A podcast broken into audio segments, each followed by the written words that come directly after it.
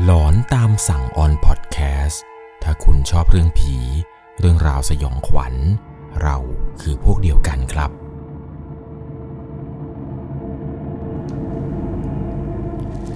สวัสดีครับทุกคนครับ ขอต้อนรับเข้าสู่หลอนตามสั่งอยู่กับผมครับ 11LC เหตุการณ์ที่คุณได้รับชมรับฟังในต่อไปนี้นะครับ ต้องขอบอกก่อนเลยว่าต้องใช้วิจารณญาณในการรับชมรับฟังกันให้ดีๆ เพราะว่าเรื่องราวเรื่องนี้ที่ผมจะเล่าให้ฟังนี้ครับ ต้องพาทุกคนย้อนกลับไปน่าจะประมาณ 40 ปีที่แล้วได้ กับประสบการณ์ความสยองขวัญเกี่ยวกับผีปอบที่จังหวัดโคราช เรื่องราวเรื่องนี้เนี่ยผมต้องบอกก่อนครับว่าเป็นประสบการณ์ผู้ฟังทางบ้านที่ชื่อว่าคุณข้าวต้มมัด คุณข้าวต้มมัดได้ได้ส่งเรื่องราวนี้เข้ามาครับ บอกว่าเหตุการณ์เกี่ยวกับการพบเจอผีปอบ หรือว่าการพบเจอผีอะไรต่างๆ นี้เนี่ยมันไม่ได้เกิดขึ้นกับตัวเขาครับ แต่ว่ามันเป็นเรื่องที่ แม่ได้เล่าให้ฟัง ถึงเหตุการณ์ที่แม่นั้นยังคงจดจำประสบการณ์ครั้งนี้มา ว่าเมื่อ 40 ปีที่แล้วเนี่ย ผีปอบในสมัยก่อนเนี่ย มันอารวาสหนักมาก อีกอย่างหนึ่งคือสมัยก่อนครับ ผีปอบเนี่ยคือเยอะมากๆ มันมาเกิดจากพวกที่ว่าเล่นของเล่นคาถาอาคมอะไรสุดท้ายเนี่ยไม่สามารถทำตามที่ตัวเองนั้นพูดไว้ได้ครับ ไอของพวกอาคมอะไรเนี่ยมันย้อนกลับเข้าตัว จนกลายเป็นผีปอบ เรื่องราวเรื่องนี้เนี่ยมันเกิดขึ้นเมื่อสมัยที่แม่ของเขาครับเรียนจบชั้นป .6 สมัยนั้นเนี่ยต้องบอกเลยครับว่าคนที่เรียนจบป .6 เนี่ยไม่ได้มีโอกาสเรียนต่อมัธยมเหมือนกับในสมัยนี้หรอกครับ สมัยก่อนเนี่ยเรียนจบป .6 ก็ต้องออกไปหางานทำกันแล้ว คิดดูนะครับว่าสมัยก่อนเนี่ยพวกบ้านช่องอะไรต่างๆ มันก็จะเป็นแบบทางภาคอีสานเนี่ยเขาจะเป็นบ้านยกสูงครับข้างล่างเนี่ยจะเป็นพื้นโล่งๆเลยเป็นใต้ถุนโล่งๆเครื่องใช้ไฟฟ้าอะไรเนี่ยก็ไม่ค่อยจะมีหรอกครับ ไปไหนมาไหนทีในช่วงเวลากลางคืน ก็อาศัยคบเพลิง หรือว่าตะเกียงเจ้าพายุนี่แหละ ในการนำทางส่องไฟไป มีอยู่คืนหนึ่งครับในระหว่างที่แม่ของคุณข้าวต้มมัดนี้ครับ เธอเนี่ยนอนอยู่บนบ้าน แล้วปรากฏว่าปวดท้องเบาในกลางดึก เลยตัดสินใจครับไปปลุกพี่สาวของตัวเอง ไปปลุกพี่สาวครับชวนลงไปเข้าห้องน้ำข้างล่างด้วยความที่ว่าบ้านเนี่ยไม่ได้มีห้องน้ำอยู่บนครับ บ้านแถบบ้านอีสานเนี่ยห้องน้ำเนี่ยจะอยู่ตั้งออกจากบ้านไปอีกทีหนึ่งและนิ่งสมัยก่อนเนี่ยห้องน้ำก็ไม่ได้สะดวกสบายอะไรเลย จะปลดทุกข์หนักเบาเนี่ยก็ต้องเข้าไปในป่า ไม่ได้มีเป็นห้องน้ำที่เป็นห้องสังกะสีอะไรเหมือนกับในสมัยนี้หรอก สมัยนั้นเนี่ยลำบากมากครับปวดเข้าห้องน้ำแต่ละทีเนี่ยต้องพกจอบพกเสียมอะไรลงมาด้วย ในระหว่างค่ำคืนนั้นเนี่ยที่นอนอยู่เนี่ยปรากฏว่าแม่ของโกต้มมัดนี่ครับเธอปวดฉี่ก็เลยปลุกพี่สาว แต่พี่สาวเนี่ยไม่ยอมตื่นทำอย่างไรก็ไม่ยอมตื่นครับ ปลุกเท่าไหร่ก็ไม่ยอมตื่น ก็พยายามเขย่าครับ บอกว่าพี่ไปเป็นเพื่อนหน่อยปวดฉี่ปวดฉี่ไม่กล้าลงไปคนเดียว แต่ในตอนนั้นเนี่ยด้วยความที่ว่าปวดหนักขึ้นเรื่อยๆครับ ไม่อยากจะฉี่แตกอยู่บนบ้าน เพราะว่าถ้าฉี่แตกเนี่ยโดนแม่ด่าอีก เลยตัดสินใจครับ ถ้าพี่ไม่ตื่น ก็ลงไปคนเดียวก็ได้ ลงไปในตอนนั้นเนี่ยค่อย ๆ เปิดประตูบ้าน แล้วก็เดินบันไดลงมาเรื่อยๆ มองซ้ายมองขวาครับค่ำคืนนี้เนี่ยมันมืด แล้วมันก็หวังเวงมากๆ ตอนลงมาเนี่ยก็หยิบเสียมมาอันหนึ่งครับ วิ่งเข้าไปในป่าที่อยู่ใกล้ๆกับใต้ถุนบ้าน ก็ขุดดินรอเลยครับ ขุดเป็นหลุมเพื่อที่จะปัสสาวะ ในระหว่างที่กำลังปัสสาวะอยู่นี้ เหมือนกับจะได้ยินเสียงอะไรบางอย่างค่อยๆ ใกล้เข้ามาเรื่อยๆ มันเป็นเสียงฝีเท้าครับ ดังก๊อกแก๊กก๊อกแก๊กดังมาจากทางหน้าบ้าน พอหันไปดูเนี่ยก็มองไม่ค่อยชัดเท่าไหร่หรอกครับ เพราะว่าด้วยความที่ว่ามันเป็นกลางคืน อีกอย่างหนึ่งเนี่ยไฟตามทางอะไรก็ไม่มี เพราะว่าสมัยก่อนเนี่ยไฟฟ้ายังมาไม่ถึง ก็พยายามมองดูครับว่าไอสิ่งที่เธอได้ยินเนี่ยมันคืออะไรกัน เพ่งไปเรื่อยๆเพ่งไปเรื่อยๆ จนสายตาเนี่ยเริ่มจะปรับโฟกัสกับความมืดได้ ก็ได้เห็นครับว่าสิ่งสิ่งหนึ่งเนี่ยมันกำลังเดินใกล้เข้ามาเรื่อยๆ สิ่งนั้นมันคือหมาครับ มันเป็นหมาตัวสีดำสนิท ตัวมันใหญ่มาก เธอบอกว่าเธอเห็นเนี่ยหมาตัวใหญ่เกือบจะเท่าม้าเลย หมาตัวนี้มันค่อยๆ มุ่งหน้าเดินมาใกล้เรื่อยๆเรื่อยๆ ตอนนั้นเนี่ยพอเห็นเช่นนี้ครับ ก็ไม่รอช้ารีบตะโกนเลยครับ ช่วยด้วยหมาดำหมาดำตัวใหญ่มันกำลังมาช่วยด้วยช่วยด้วย ตอนนั้นเนี่ยเหมือนกับจะมีคนบนบ้านได้ยินเสียงครับ เป็นคุณลุง คุณลุงเนี่ยคว้าปืนลูกซองครับ วิ่งหน้าตาตื่นลงมาจากชั้นสองของบ้าน วิ่งลงมาดูทันทีครับว่าเธอเนี่ยตะโกนอะไรหมาดำตัวใหญ่อะไรหมาดำอะไร แต่พอลงมา หมาดำตัวนั้นเนี่ยมันหายไปแล้วครับ มันหายไปตอนไหนก็ไม่รู้ แม่เนี่ยนั่งร้องไห้ คุณตาเนี่ยก็ดุแม่ครับว่าทำไมลงมาคนเดียว ทีหลังเนี่ยเองหากระโถนขึ้นไปบนบ้านเลยนะ บอกหลายครั้งแล้ว ไม่นานนะครับ ในระหว่างที่คุณตากำลังดุแม่ของคุณข้าวต้มมัดอยู่นี้ มันก็มีคุณตาอีกคนหนึ่งครับ ชื่อว่าตานาลี แกเนี่ยเหมือนจะเป็นหมอทำประจำหมู่บ้านครับ แกเดินผ่านมา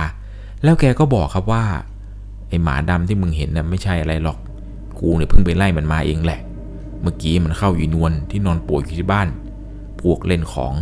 ถือของไม่ได้เลย กลายเป็นปอบ แล้วมันก็เข้าสิงกินร่างกินเครื่องในคน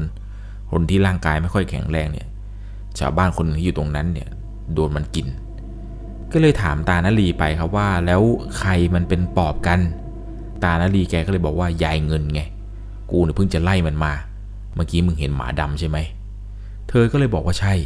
เพราะว่าเมื่อสักครู่ในระหว่างที่กำลังปัสสาวะอยู่นี้ครับ เธอเห็นหมาดำตัวใหญ่ มันกำลังมุ่งหน้ามา ตอนนั้นเนี่ยตานาลีแกก็เล่าให้ฟังครับว่าเออยายเงินเนี่ย แกเหมือนกับว่าเป็นคนเล่นของ ของที่แกเล่นนี่คือ เป็นคาถาปุ้มข้าวใหญ่ ปุ้มข้าวใหญ่นี้มันก็คือหมายถึงการทำนาเพียงแค่นิดเดียว แต่กลับได้ข้าวเยอะมากครับ ถ้าเทียบกับคนที่เขาปลูกข้าวเป็น 10-20 ไร่แล้วเนี่ย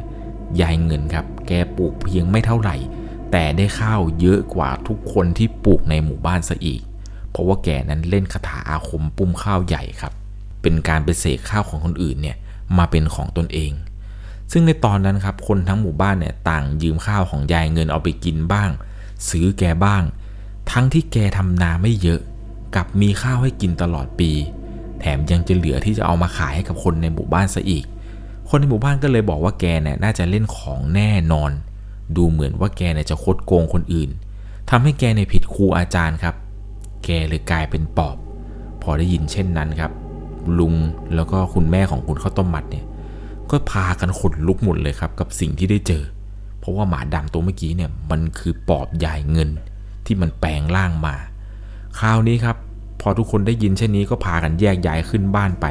คุณตาเนี่ยก็ผูกแขนเรียกขวัญให้ ผ่านไปหลายวันครับจากวันนั้น มันก็มีเหตุการณ์หนึ่งที่ยายเงินเนี่ยแกไปซื้อของกับร้านค้าครับ ยายนิ่มเนี่ยแกเป็นเจ้าของร้านนั้น ปรากฏว่ายายนิ่มกับยายเงินครับ แกทะเลาะกัน ยายนิ่มหาว่ายายเงินเนี่ยซื้อของด้วยเงินปลอม แต่ยายเงินเนี่ยก็บอกว่าเงินนี้เนี่ยเงินจริง ๆ ฉันไม่ได้ใช้คาถาอาคมอะไรเลย มันคือเงินจริง ๆ มันคือเงินที่ฉันเนี่ยขายข้าวได้ แต่เหมือนกับว่ายายนิ่มครับจะไม่เชื่อ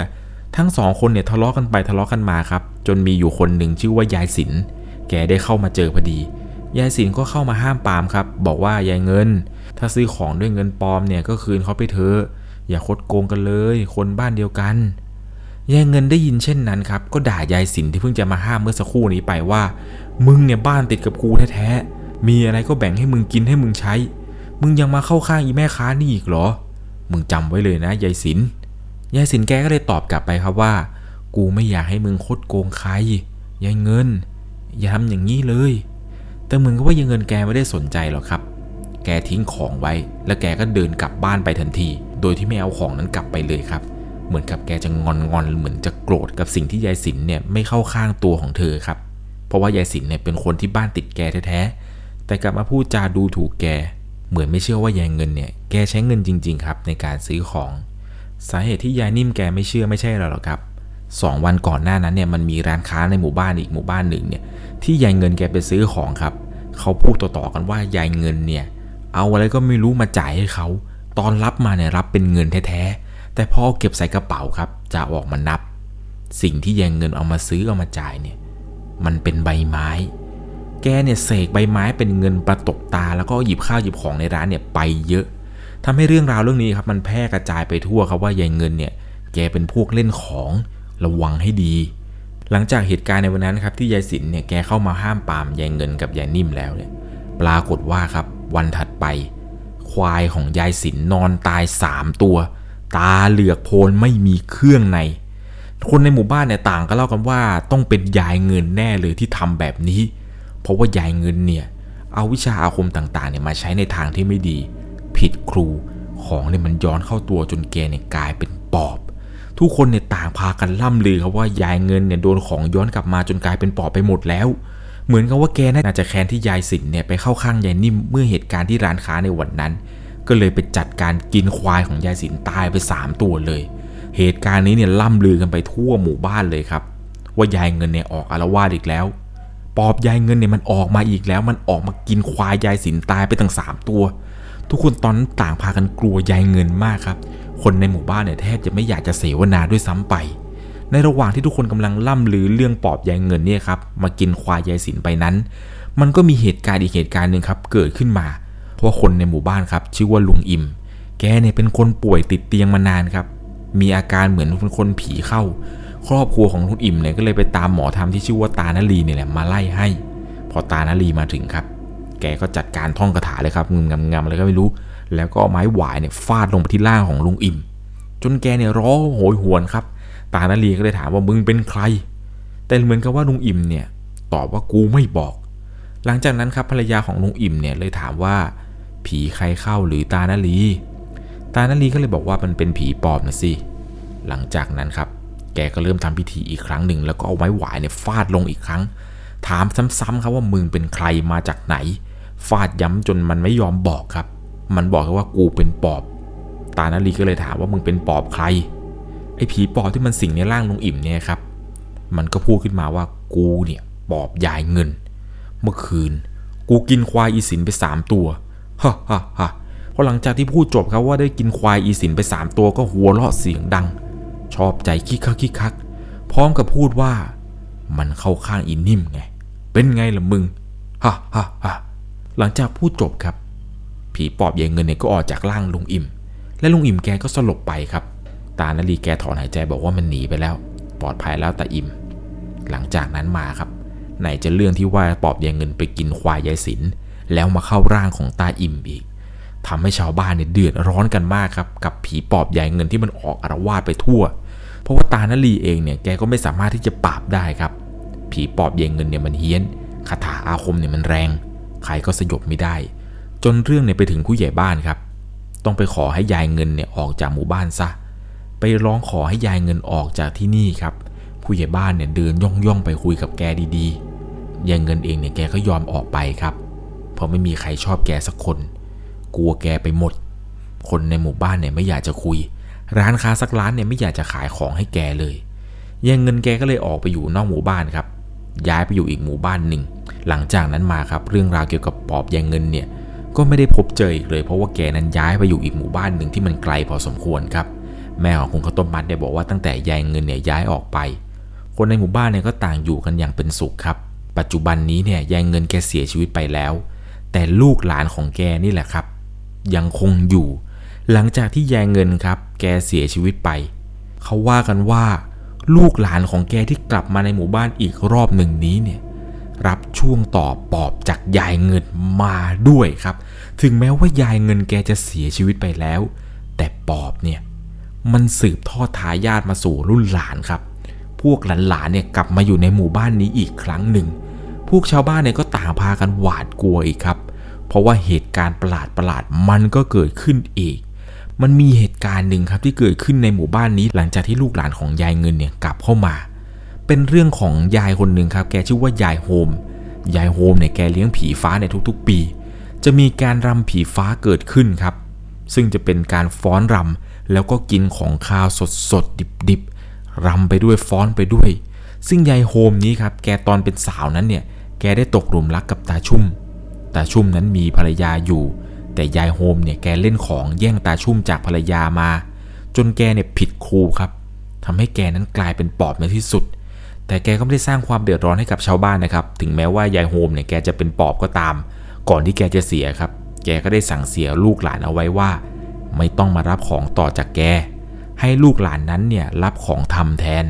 ของทำในที่นี้เนี่ยก็หมายถึงพวกเอ่อศีลธรรม ความดีความงามพระพุทธพระธรรมอะไรอย่างเงี้ยครับ นับถือพวกนี้แทน ไม่ต้องมารับปอบต่อจากแก แกยังสั่งเสียลูกหลานนี่ครับว่าถ้าเกิดแกเสียชีวิตไปแล้วเนี่ย ให้นำของของแกเนี่ยไปทิ้งที่ที่ดิน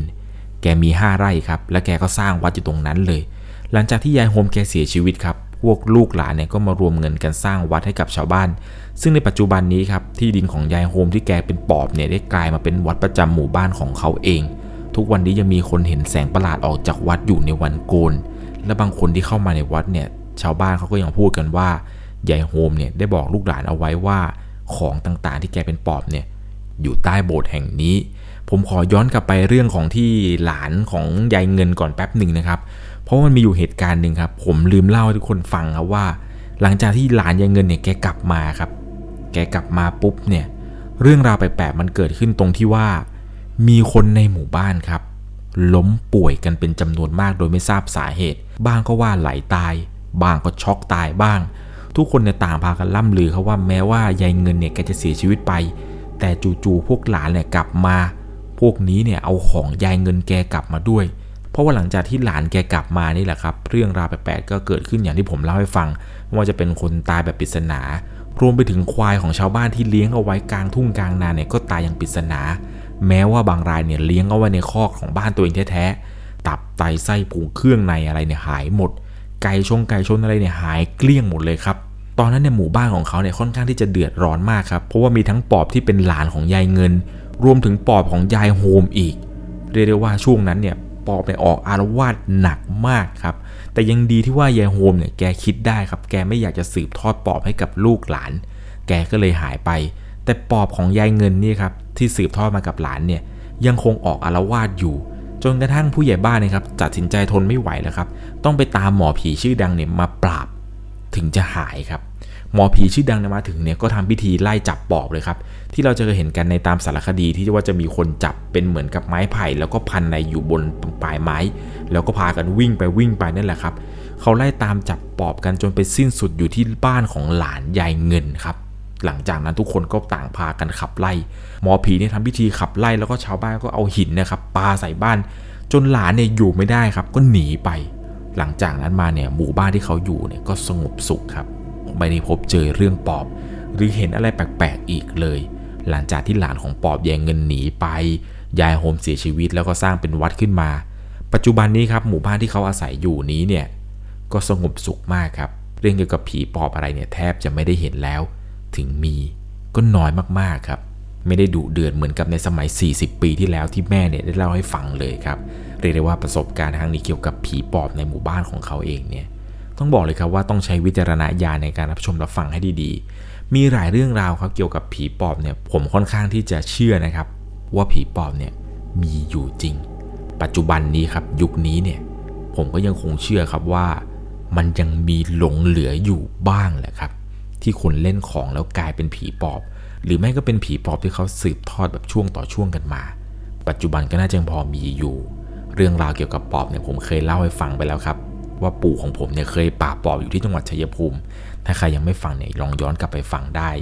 ยังไงแล้วนะครับ เรื่องราวเกี่ยวกับปอบเนี่ยผมต้องบอกทุกคนเลยครับว่าต้องใช้วิจารณญาณในการรับฟังจริง ๆ นะครับ เพราะว่าเรื่องราวนี้มันเป็นความเชื่อที่มานานมากๆ มาตั้งแต่สมัยปู่ย่าตายายปู่ทวดอะไรของเราแล้วละครับ ว่าผีปอบเนี่ยมันร้ายครับ มันจะไม่ออกมาหลอกหลอนให้เราเห็นเหมือนพวกวิญญาณผีตายโหง แต่พวกมันจะแฝง และกัดกินร่างเราไปเรื่อยๆครับ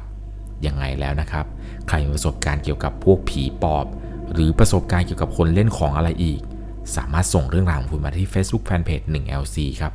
ผมยังรออ่านเรื่องราวของคุณอยู่ ก่อนจากกันไปถ้าคุณชอบเรื่องผี เรื่องราวสยองขวัญ เราคือพวกเดียวกันครับค่ำคืนนี้เนี่ย ขอให้ทุกคนนั้นนอนหลับฝันดีครับ อย่าได้เจอผี แต่ถ้าเจอก็ขอให้คุณนั้น โชคดีครับ สวัสดีครับ